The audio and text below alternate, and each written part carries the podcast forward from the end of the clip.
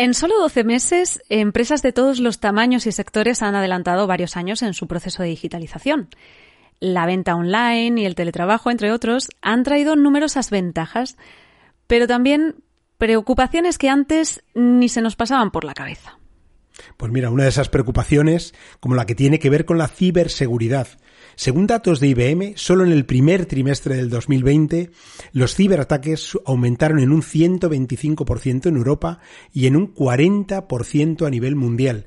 Y nos han llegado noticias, inclusive en estos últimos momentos, de bloqueos a los sistemas informáticos de hospitales. ¿eh? ¿Cómo de importante es o debe ser la ciberseguridad en tu empresa? Y sobre todo, ¿por dónde empezar? Pues acompáñanos y te lo contamos. Divergentes, cartógrafos de la digitalización, con Isabel Benítez y Juan Luis Polo. Bienvenido, bienvenida a este podcast número 19 de Divergentes. Esperamos que te encuentres muy bien, Juan Luis. ¿Tú qué tal? ¿Cómo estás? Muy bien, muy bien. Eh, muy seguro. Muy seguro. Gracias a la ciberseguridad. claro, sí, muy seguro de mí. Ah, no, que no tiene que ver con esto, ¿no?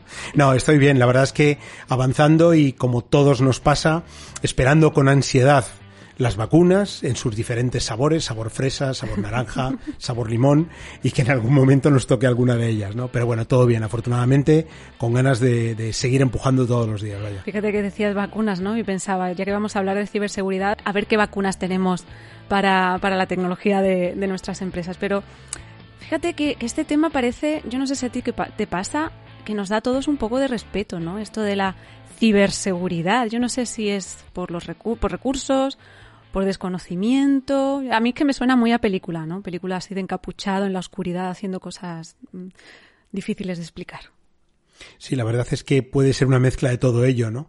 Pero sí que es cierto que de manera que muchas veces no somos conscientes, eh, sobre todo en el caso de las compañías pequeñas, de qué significa tener una actividad segura hoy en el aspecto digital. Curiosamente, si tú echas la vista atrás, todas las compañías, eh, es raro que no encuentres una compañía que no tenga todo muy atado y bien atado en términos fiscales, legales, de todo tipo de condición. Pero la llegada de la digitalización y el acelerón que el año 2020 ha producido en todos los aspectos, digamos que ha sido eh, parte de ese desconocimiento o ese momento que estamos viviendo, ¿no? Porque te llegas a plantear, ¿quién me va a querer atacar a mí? ¿Qué información voy a tener yo que sea relevante para otras?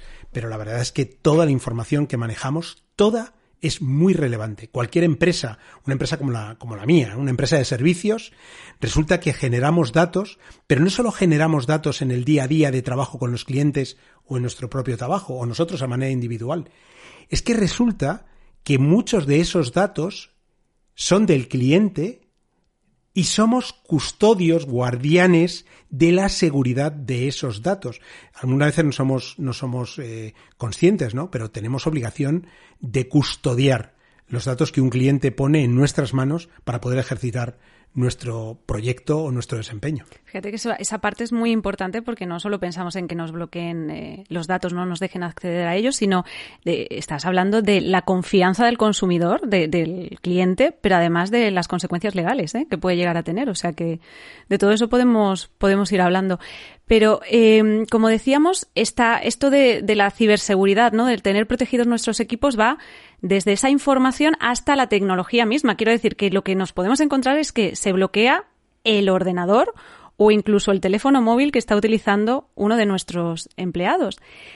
Y lo que pasa es que solemos darlo por sentado, ¿no? Mientras funcionan, oye, nadie se acuerda, pero yo no me quiero ni imaginar, Juan Luis, qué pasaría si de repente yo no pudiera encender el ordenador o no pudiera acceder a los emails.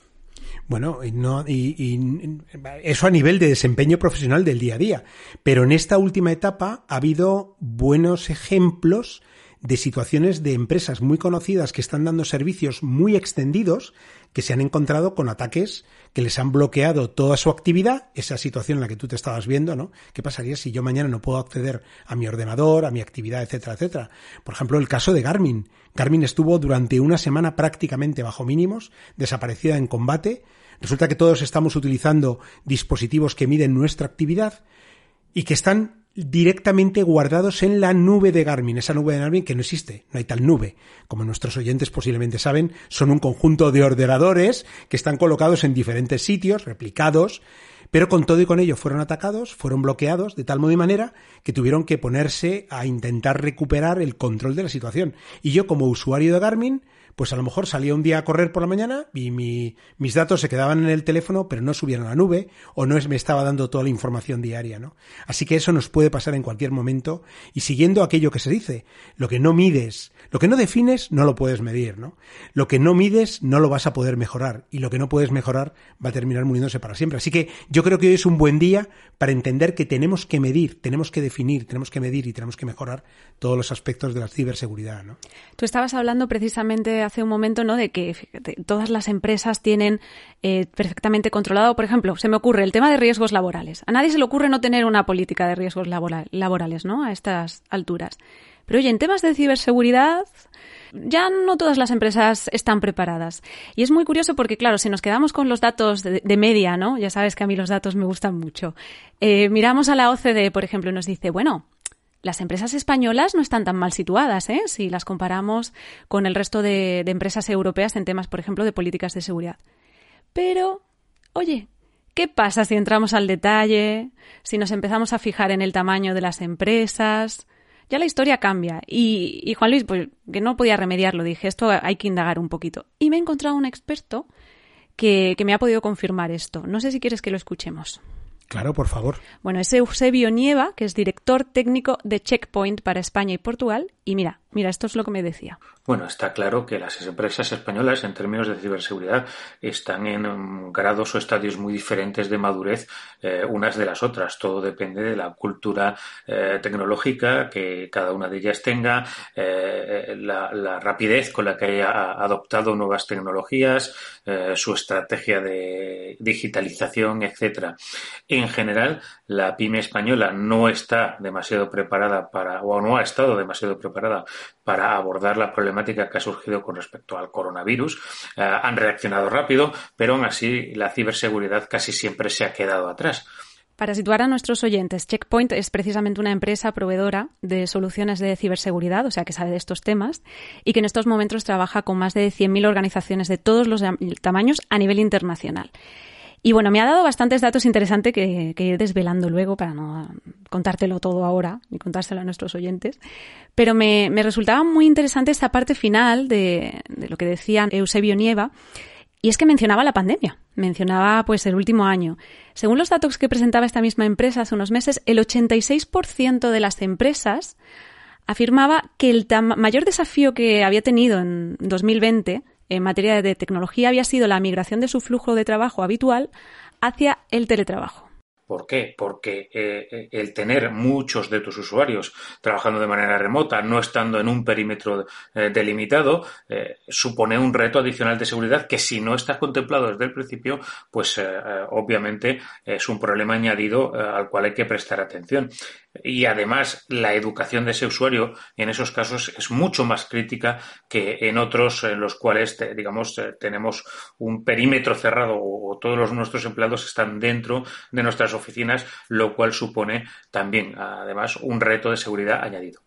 Fíjate que eh, lo que está comentando Eusebio es interesantísimo porque lo hemos pasado todo todo a digital los primeros tres meses del, del, momento de la pandemia declarada en España, el momento del confinamiento feroz, desde marzo hasta, hasta final de junio del 2020, sí o sí hemos tenido todos que trabajar desde casa. Por supuesto, todas las empresas de servicios, por supuesto, hasta la administración pública.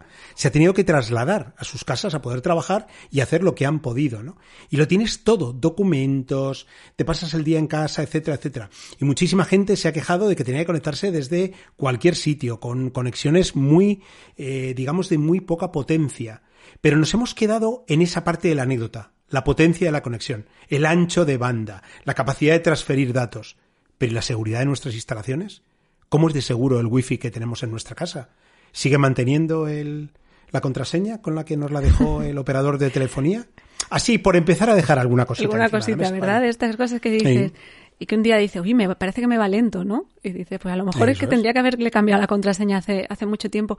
Yo antes no me lo planteaba, he de reconocerlo, ¿eh? A mí esto antes, eh, a mí no se me pasaba por la cabeza. Eh, ¿Cuál es? Venga, vamos a hacer un, un ejercicio, Juan Luis, sincérate, venga, casi podemos abrir el momento testimonios de divergentes. ¿Cuál es, ¿Cuál es tu mayor temor hablando en temas de ciberseguridad? Mira, en temas de ciberseguridad, el, el mayor temor eh, que yo creo que nosotros tenemos es la, eh, el acceso indebido por terceras partes que no tienen por qué acceder a documentos, a información, no a información específica de nuestra compañía, ¿vale?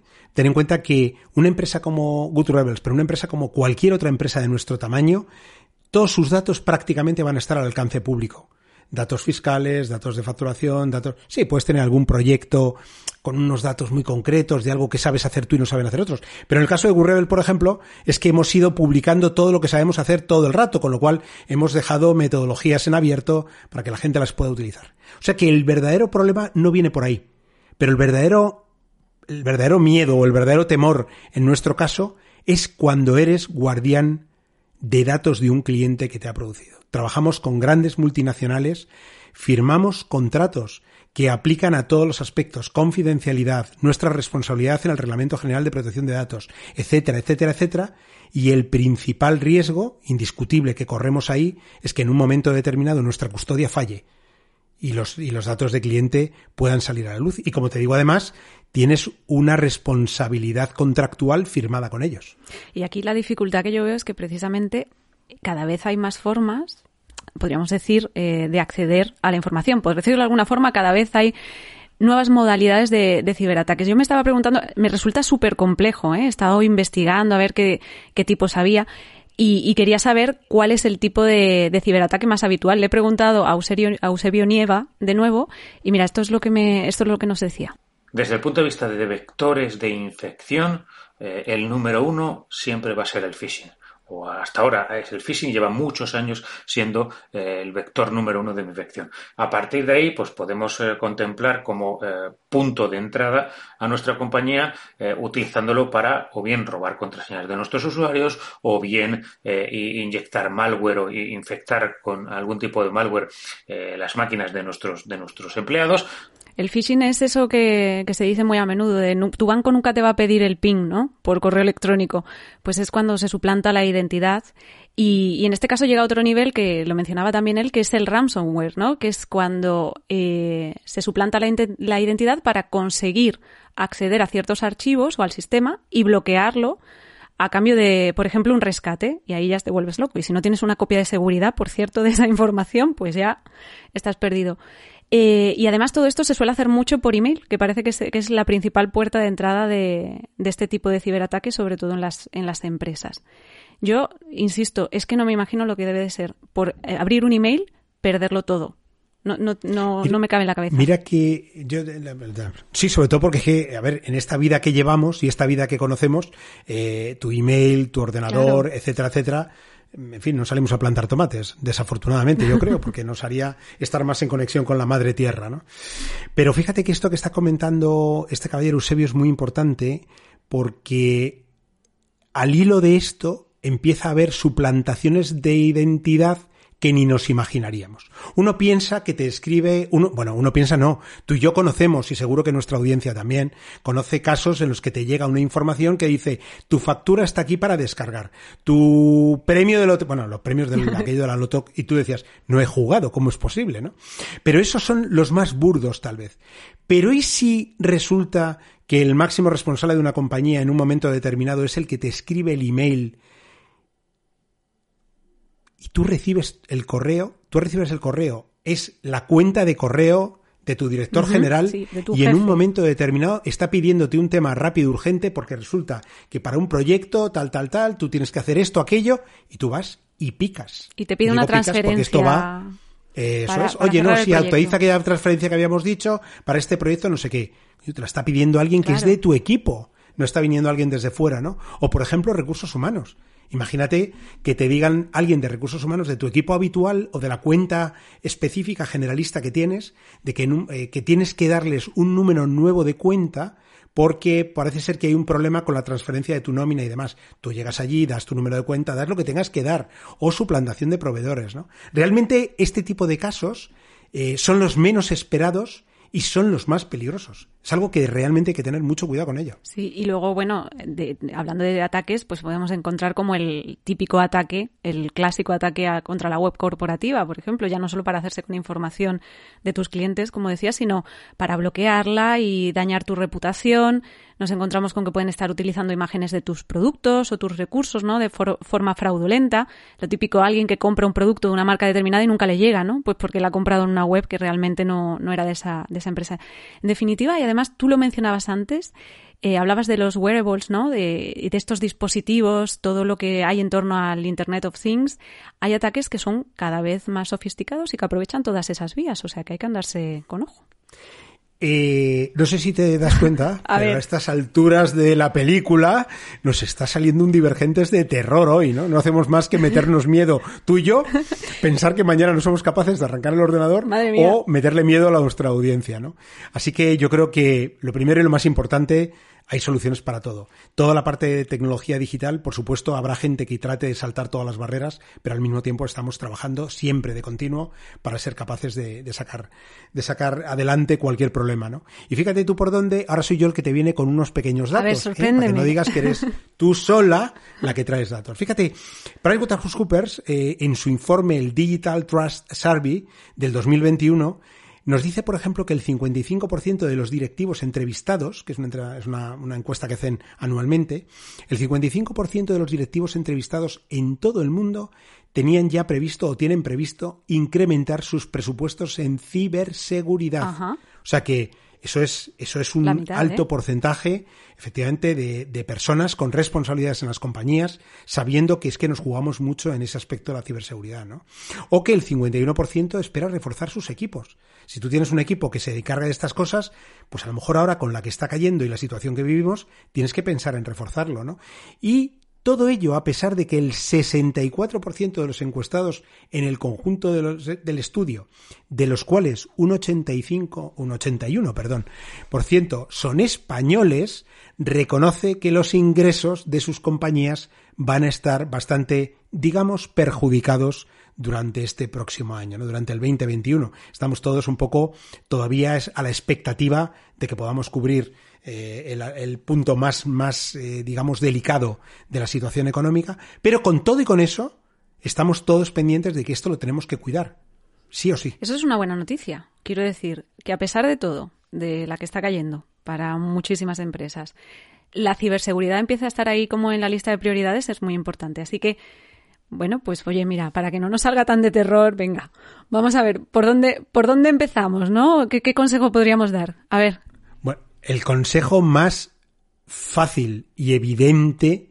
es el de, por favor, por favor, nunca pongáis las contraseñas de vuestros portátil en un post-it en la pantalla o cosas por el estilo. De verdad, creed, créeme, se sigue haciendo.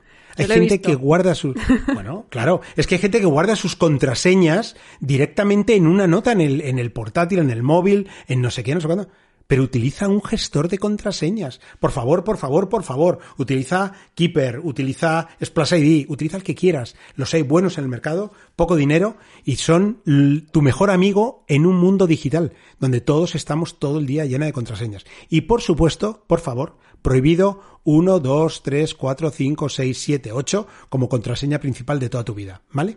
Es lo primero que va a seguir buscando cualquiera que se ponga manos a la obra. y lo curioso es que siguen siendo las contraseñas, eh, igual que la palabra password, las que más. O sea, todos los años sale el mismo titular en la prensa, ¿eh? Contraseñas más utilizadas, 1, 2, 3, 4, password. O sea, maravilloso. Eso simplemente no es que sean las contraseñas más utilizadas, es que la gente no cambiamos las contraseñas que nos dan. Claro, la que viene por defecto, lo que tú decías de la red wifi. Vamos a ver, hay que cambiarla. Por favor, por favor. O sea, bueno, un poquito de por favor. Pues vamos a ver, a mí se me ocurre, yo tengo varias ideas, te voy a proponer hacer como algo así, los siete mandamientos de la ciberseguridad, a ver qué te parece. Ok, listo. Partiendo de la base de que el Instituto Nacional de, Ciberseguridad, al que por cierto recomendamos echarle un ojito, dice que hay cuatro, cuatro formas diferentes de tratar un ciberriesgo, ¿no? Evitarlo, mitigarlo, aceptarlo o transferirlo, que eso ya se nos escapa, que es en caso, por ejemplo, de cuando ya se ha producido, pues que tengas un seguro, ¿vale? Pues imagínate, roban los datos de tus clientes. Entonces, en base a estas cuatro, esos cuatro pilares, podríamos decir, pues vamos a dar algunos consejos. Y yo diría, primero, mi primer, mi primer consejo, dejar de engañarse a uno mismo. y esto para mí es muy importante porque, sobre todo, yo sí, este mensaje va a todos nuestros oyentes que están poniendo cara de eh, ¿qué va, hombre? Si esto no es para los que no se han asustado. Porque sí que es cierto que, es habitual lo que tú decías al principio, ¿no? Pensar que la información que tenemos eh, no tiene valor, que nadie, ¿quién va a perder el tiempo, ¿no? En organizar un, ataque contra nuestra empresa. Y este pensamiento es muy habitual en pymes, que son precisamente las que más ataques reciben. Así que, lo primero, toda la información, lo hemos dicho al principio, y yo aquí lo repito como mandamiento número uno, eh, toda la información es valiosa y por tanto hay que dejar de engañarse a uno mismo. Hay que protegerse, por si acaso. Totalmente de acuerdo. Mira, el segundo tema, yo aparte de la, broma que hacíamos de las contraseñas, pero ni tan broma, ¿eh? como tú bien apuntabas, es algo que sigue saliendo de continuo en cualquier noticia. Eh, yo diría que la siguiente cuestión sería realizar un estudio de riesgos. Eh, es tal vez la mejor manera cada, cada uno de nosotros estamos tan metidos en el día a día de nuestra compañía, de nuestros clientes, de lo que tenemos que hacer esta semana, de lo que tenemos pendiente para mañana, etcétera, etcétera, que sacar el tiempo y el momento para decir, bueno, voy a dedicarme a estudiar cuáles son los riesgos de mi compañía, pues es bastante complejo. Así que un estudio de riesgos, aparte de, a partir de alguien que nos pueda ayudar a analizar y detectar, estaría muy bien, ¿no? Siempre va a haber puntos débiles y es importante encontrarlos. Por ejemplo, desde qué dispositivo se está accediendo al sistema, especialmente ahora con el teletrabajo, ¿no? Desde dónde accede la gente, su propio ordenador. Es un ordenador que tiene alguna, alguna algún activo de seguridad, entra de alguna manera concreta, es un VPN, es una VPN, etcétera, etcétera, etcétera, ¿no? Y qué datos eh, tienes que puedan necesitar protección y cuáles no. Y por supuesto, saber que está, que, que saber bien quién está tratando y almacenando los datos dentro de la empresa. Esto es una, un aspecto obligado, además, por la Ley Orgánica de Protección de Datos y por el Reglamento General, tú tienes que tener en un momento determinado tus bases de datos, de bases de datos, perdón, que gestionas de terceras partes depositadas ante el, el organismo correspondiente y además una persona que se encarga de todo ello, ¿no? O sea que vamos a ver si hacemos un análisis de riesgo, detectemos cuáles son los puntos débiles y luego entendamos que cualquier interacción desde cualquier ordenador que está siendo un ordenador de empresa en tiempo de trabajo tiene que ser monitorizado y entendido quién puede, quién no y por qué lo está haciendo, ¿no? Yo te subo la apuesta, ¿no? Te, añado un punto 3 y, y, yo ahí te diría, decíamos la contraseña, que es una forma de proteger, ¿vale? Nuestras cuentas, diferentes cuentas, pero la parte de software, tener un antivirus que además eh, no solo em, evalúe ¿no? el ordenador, sino que pueda, hay antivirus incluso que, que se encargan de analizar el correo electrónico y este tipo de cosas. O sea, uno que esté lo más actualizado posible. También y, y, no solo tener actualizado el antivirus, sino tener actualizado lo que es el sistema operativo del móvil, el sistema que está utilizando el ordenador, las aplicaciones, los navegadores. ¿Por qué? Porque se actualizan por algo. Quiero decir que esto de tener una versión antigua de una aplicación nos añade niveles de vulnerabilidad, por decirlo de alguna forma. Se actualizan por algo precisamente para hacerlos más seguros. De hecho, eh, la insistencia, por ejemplo, en mi caso, que, como sabes, eh, mi, universo es Apple en términos de todo el sistema operativo, etcétera, etcétera, desde hace ya muchísimos más años. Eh, la insistencia permanentemente en las actualizaciones, las, los updates de seguridad, no es por casualidad porque el, propio sistema operativo, el propio fabricante del software está detectando cuáles son las posibles vulnerabilidades a un nivel donde nosotros no llegaríamos y es el primero que establece los parches de seguridad necesarios para llegar ahí, ¿no? Pero luego además el tema de las redes. Yo de verdad que me, me, me fascina la tranquilidad con que a nivel individual, personal, familiar, nos conectamos desde nuestras wifis, en casa desde nuestros puntos de acceso a la red, bien porque tienes wifi, bien porque tienes cable, bien porque tienes lo que tengas, me da igual. Y, y la poca, digamos, conciencia o lo poco que somos conscientes, bien valga redundancia, de lo mucho que estamos expuestos en el momento que tú tienes una red en tu casa. O sea, quiero decir, es importantísimo. No ya porque tengas que revisar configuraciones de seguridad, posiblemente ni sabes hacerlo. Pero es que, sobre todo porque una red en abierto, una red que no tiene la protección adecuada es un agujero de seguridad permanente, ¿no? Entonces yo creo que una de las cosas más importantes es vigilar todo lo que tiene que ver con las redes de seguridad en casa, porque ahora, y esta es la parte interesante, trabajamos desde ellas muchísimo tiempo. Entonces, ¿qué está pasando con los paquetes de información que enviamos en todo momento? desde las redes que tienen nuestros eh, empleados, nuestros trabajadores, nuestros eh, coworkers en casa, etcétera, etcétera, ¿no? No deja de llamarme la atención porque yo recuerdo cuando empecé a utilizar, aquí un, pequeño comentario, pero cuando yo empecé a utilizar el, la red del móvil, el teléfono móvil, y cuando empezó a haber redes abiertas, ¿no? Tú salías a la calle, ibas a otra ciudad, todo el mundo te decía, ni se te ocurra, por ejemplo, meterte en la cuenta del banco desde una red abierta. Y yo creo que nos hemos relajado un poquito con este tema. Yo creo que en general ya vamos con mucha más confianza, evidentemente porque son más seguras, pero me da la sensación como que se nos ha olvidado un poquito. Yo creo que una de las maravillas que tiene, al hilo de esto que comentabas, que no puedo estar más de acuerdo, una de las maravillas que tienen los actuales, comparativamente ¿no? con el pasado, los actuales eh, contratos de datos que hacemos con nuestros operadores, eh, la cantidad de datos que tenemos a nuestra disposición, es que nos permiten utilizar los sistemas de navegación del propio operador. Es decir, yo estoy con Vodafone, o estoy con Movistar, o estoy con quien esté, me da igual, y es mejor utilizar su red que va prácticamente blindada comparativamente a conectarte al primer red wifi que te dan en cualquier sitio. O sea, lo último que hay que hacer es conectarse a una red wifi abierta. Lo último. Y no soy un experto en la materia, ¿eh? pero es que yo no lo hago. No, no, no. Hay que, y hay que irse hay que, hay que protegerse siempre. O sea que. Bueno, me salen cinco. Eh, yo voy a añadir otras dos. Eh, u otra. Hacer copias de seguridad, por si acaso, ¿vale? Por si nos secuestran información. Y sobre todo saber cómo vamos a actuar en caso de que, de que nos ataquen, porque ya que sabemos, o sea, estar protegido al 100% es muy difícil, bueno, pues tener preparada una política para en caso de sufrir un ciberataque saber por dónde empezar. Lo que pasa es que esto que estás comentando, que está muy bien, que lo compramos todos, ya es eh, nivel avanzado, ya nos hemos puesto en marcha de gente que sabe de esto y nos ha ido preparando los protocolos, ¿no? Porque efectivamente, como tú bien dices, es como cuando hablan de los motoristas, de la gente que monta en moto, al hilo de la terrible noticia que hemos conocido hoy del participante de, del de uno de los primeros participantes de Alex, ¿no? En, en, en Operación Triunfo, que ha fallecido en un accidente de moto. Y los propios, los propios motoristas, la gente aficionada a la moto te dice, los motoristas nos dividimos en dos, los que nos hemos caído y los que nos vamos a caer. Bueno, pues este concepto, si lo llevamos a las redes y a los problemas que pueden surgir, ya nos podemos ir poniendo las pilas, porque nos dividimos en dos, los que ya han sufrido un ataque de algún tipo y los que lo vamos a sufrir. Totalmente de acuerdo con eso. Totalmente de acuerdo. Me parece muy acertado, solo nos lo vamos a apuntar ahí como conclusión grande. ¿eh? Bueno, ¿Tenemos algún algo más? Yo, yo tengo una idea, no sé tú, a ver si coincidimos. Mira, yo, te diría que... la última parte, en este nivel que estamos subiendo, hemos ido empezando por entender esto, de qué va, analizarlo, eh, empezar a meter ciertos protocolos, etcétera, etcétera. Yo diría que en mi caso ya sabes dónde voy a llegar, donde siempre. Lo más importante es entrenar, es, es, es eh, acompañar a las personas de tu compañía.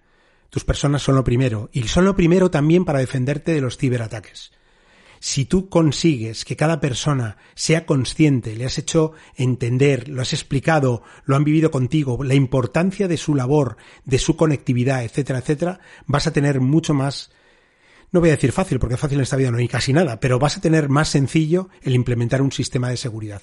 Si no cuentas con tus personas, si no cuentas con tus trabajadores, con tus empleados, es muy difícil que llegues al nivel óptimo maravilloso, ¿no? Es, es, muy curioso, ¿no? Porque hablamos de todo esto, nos imaginamos los ordenadores protegidos con contraseña, el antivirus, eh, la biometría, ¿vale? Que, que, que, empezaremos a utilizar, pues, el iris, eh, el pulso, ¿no? Para, para desbloquear nuestros sistemas. Pero la realidad es que la mayoría de las fugas de información que se producen en las empresas se producen por errores humanos, porque descargas un archivo que no deberías, porque visitas una web fraudulenta sin querer, ¿no? Y me llamaba mucho la atención porque precisamente eh, Eusebio Nieva, el director técnico de Checkpoint, me decía que somos las personas las que podemos llegar a ser la principal barrera que encuentran las empresas para implementar ¿no? esas políticas de seguridad. Si te parece, vamos a escucharlo. Adelante. Bueno, los puntos de resistencia más importantes a la hora de implementar una política de seguridad son dos, los usuarios o la posible incomodidad que le podemos causar a los usuarios por variar sus procedimientos y, por supuesto, el desconocimiento. Eh, ambos se pueden combatir de maneras similares, es decir, educando a los usuarios en cómo se tienen que comportar y por qué son eh, razonables y eh, necesarias ciertas medidas, generalmente podemos vencer esa resistencia inicial al cambio que suele ocurrir cuando ponemos otros procedimientos o otra forma de utilizar la tecnología para evitar precisamente problemas graves de seguridad. Así que es justo lo que estabas diciendo tú. Absolutamente, absolutamente. De ahí la importancia de hacerles protagonistas, de incorporar a las personas. Pero es que, una vez más, toda la tecnología, toda la transformación digital, ya me habré aburrido hasta en este podcast, en nuestros episodios, de repetirlo, pero toda la tecnología y transformación digital se apoya en las personas. Porque de lo contrario, este no sería un mundo de personas. Esta sería la película de iRobot, de Alex Proyas, y olvídate, o sea, los humanos haríamos lo que pudiéramos dentro de tanto robot. Pero como no es así, personas, personas, personas. Así que se trata, por tanto, Juan Luis, de concienciar, ¿no? De que entienda qué datos son los que están utilizando, cuáles son sensibles, cuáles no, que sepan qué medidas tomar, cómo actuar y que sepan hacerlo en su día a día, ¿no? Que tengan esas nociones básicas de seguridad. Oye, no, navegues por una página sin certificado, no descargues tal archivo, si no, si no conoces el remitente, ese tipo de cosas. Yo, eh, además, en este aspecto, una recomendación de compra, en este punto, ¿no? Una recomendación de compra o un aviso a navegantes. Yo no utilizaría un ordenador profesional, un ordenador que mi empresa me ha dado para realizar actividades profesionales y que forma parte de mi, de mi contrato de funcionamiento con esa empresa, para descargar nada que tuviera que ver con lo personal. Mantendría otro segundo equipo, o mi móvil, o una tablet, o un ordenador viejo, si lo que quiero es descargarme esto, probar un tal, cacharrear una aplicación, etcétera, etcétera, etcétera. Porque por un, un quítame allá esas pajas, de repente, nos encontramos con que puedes haber metido un problema para toda la organización. Y entonces sí tenemos todos una responsabilidad, incluido la persona que ha hecho eh, esa descarga y demás, ¿no? Y bueno, que toda esa información, Juan Luis, si te parece que llegue, la tendrá que dar expertos. Absolutamente. En el día a día, esto además es que es anecdótico, pero es la realidad. Estamos muy metidos en muchas cosas. Te salta una alerta en tu móvil que dice que un certificado caducado, que esto, que lo otro. Loco. Y, y si has tenido un momento, te dices no, dice, bueno, mejor no. Pero si no has tenido un momento es que no sabes ni qué tienes que decirle, ¿no? Entonces, la verdad es que necesitamos ponernos en manos de especialistas. Hay que hacer mucha, mucha educación sobre seguridad. No la hay. No la hay. No damos importancia a lo que tenemos delante porque en realidad no tenemos la educación necesaria para contemplar el problema en su justa medida.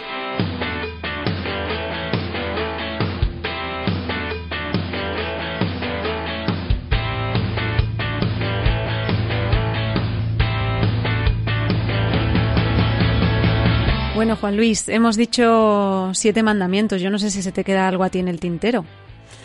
Bueno, pues no creo que ya a estas alturas más que mandamientos, ya vale de las de las tablas de los mandamientos, ¿no? Y del momento religioso. Oye, pero pero que a mí me porque así nos hacen caso, Juan Luis. Esto Si nos ponemos en modo arrepentíos, es el momento en el que la audiencia nos hace caso. Vale, vale, vale. Entonces sí, seguimos ahí. No, pero bueno, una conclusión final, ¿no? Un mensaje final, un recapitular sobre lo comentado. Que esto de la ciberseguridad no es porque Isabel y yo no tuviéramos nada mejor que hacer. Oye, que a lo mejor también, ¿no? Pero no van por ahí los tiros. Es que estamos hablando de algo que consideramos una parte clave del negocio. Y dentro del concepto del podcast y del rato que pasamos con vosotros y de la investigación que hacemos, que es cartógrafos de la digitalización, no puede haber digitalización segura si no ponemos la capa necesaria de seguridad. Es muy sensible, es muy importante y nos va a dar más alegrías que problemas el hacerlo. Y yo aquí añadiría que se puede hacer, ¿vale? Os hemos dado algunos ejemplos. Hay que hacerlo sin presión, sin obsesionarse, sabiendo que, la, que no se puede tener, no sé, es muy difícil, ¿no? Llegar a ese, a ese nivel de seguridad 100%, porque los equipos fallan, las amenazas evolucionan, pero, pero que no se puede perder de vista, ¿no? Hay que tratar de minimizar los riesgos. Y un recurso, Juan Luis, eh, lo he mencionado antes, el INCIBE, tiene eh, kits de autodiagnóstico, políticas de seguridad de ejemplo, materiales para educar a los equipos, muy importante. Yo recomendaría a nuestros oyentes que, echaran un vistacito en Internet porque yo creo que les va a venir muy bien, sobre todo aquellos que anden más perdidos en temas de ciberseguridad. Fantástico. Y eso además obligará a aquellos que estén interesados a visitarnos en nuestra entrada por escrito, porque es donde vamos a dejar en las notas del capítulo, dejaremos la información para que podáis tener acceso a todo ello.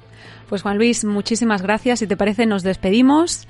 Hasta aquí este Divergentes número 19. Nosotros vamos a volver en unas semanitas y nada, ya sabéis, cuidaos mucho de, de, los virus en general que tenemos por ahí por el ambiente y por supuesto a partir de ahora también de los virus cibernéticos.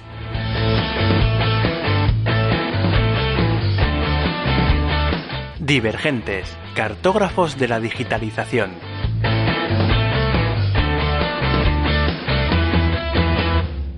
Disponible en ebooks, Spotify, Apple Podcast y también en medium.com barra divergentes.